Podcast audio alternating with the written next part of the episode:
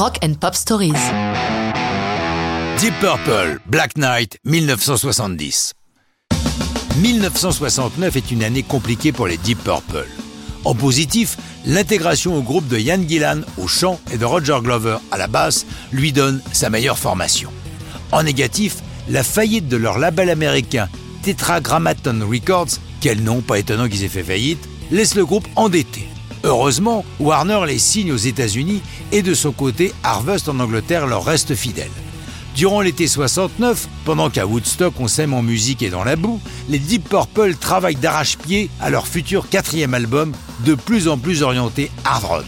Mais ils ont l'idée saugrenue d'interpréter au Royal Albert Hall de Londres une pièce pseudo-classique composée par John Lord, membre fondateur du groupe, accompagné quand même par l'Orchestre Philharmonique Royal. Les critiques oscillent entre indifférence froide et certaines moqueries on ne les y reprendra plus. Ils retournent finir leur album. Fiers de la tâche accomplie, baptisé In Rock, ils le présentent à leur maison de disques.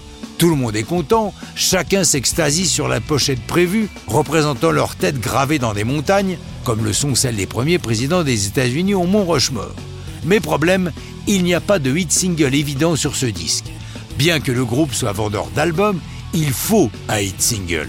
En ce soir de mai 70, le groupe se réunit au studio de Lane Lee à Londres. C'est Roger Glover qui raconte. J'adore la façon dont est née cette chanson.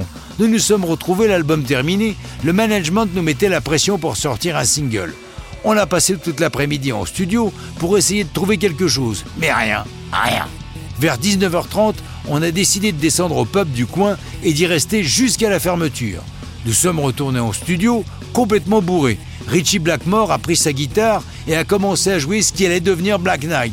Et on a dit Yeah, ça sonne bien, faisons ça.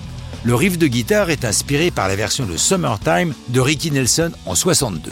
Quant au titre, Black Knight, Ian Gillan a expliqué qu'il vient d'une chanson enregistrée par Arthur Alexander, l'un des premiers grands songwriters afro-américains, qui a gravé son Black Knight en 64. Black Knight paraît dans la foulée le 5 juin 70 pour faire la promotion de l'album In Rock, bien que la chanson n'apparaisse pas sur l'album, paradoxe du marketing. On peut le dire, ça marche.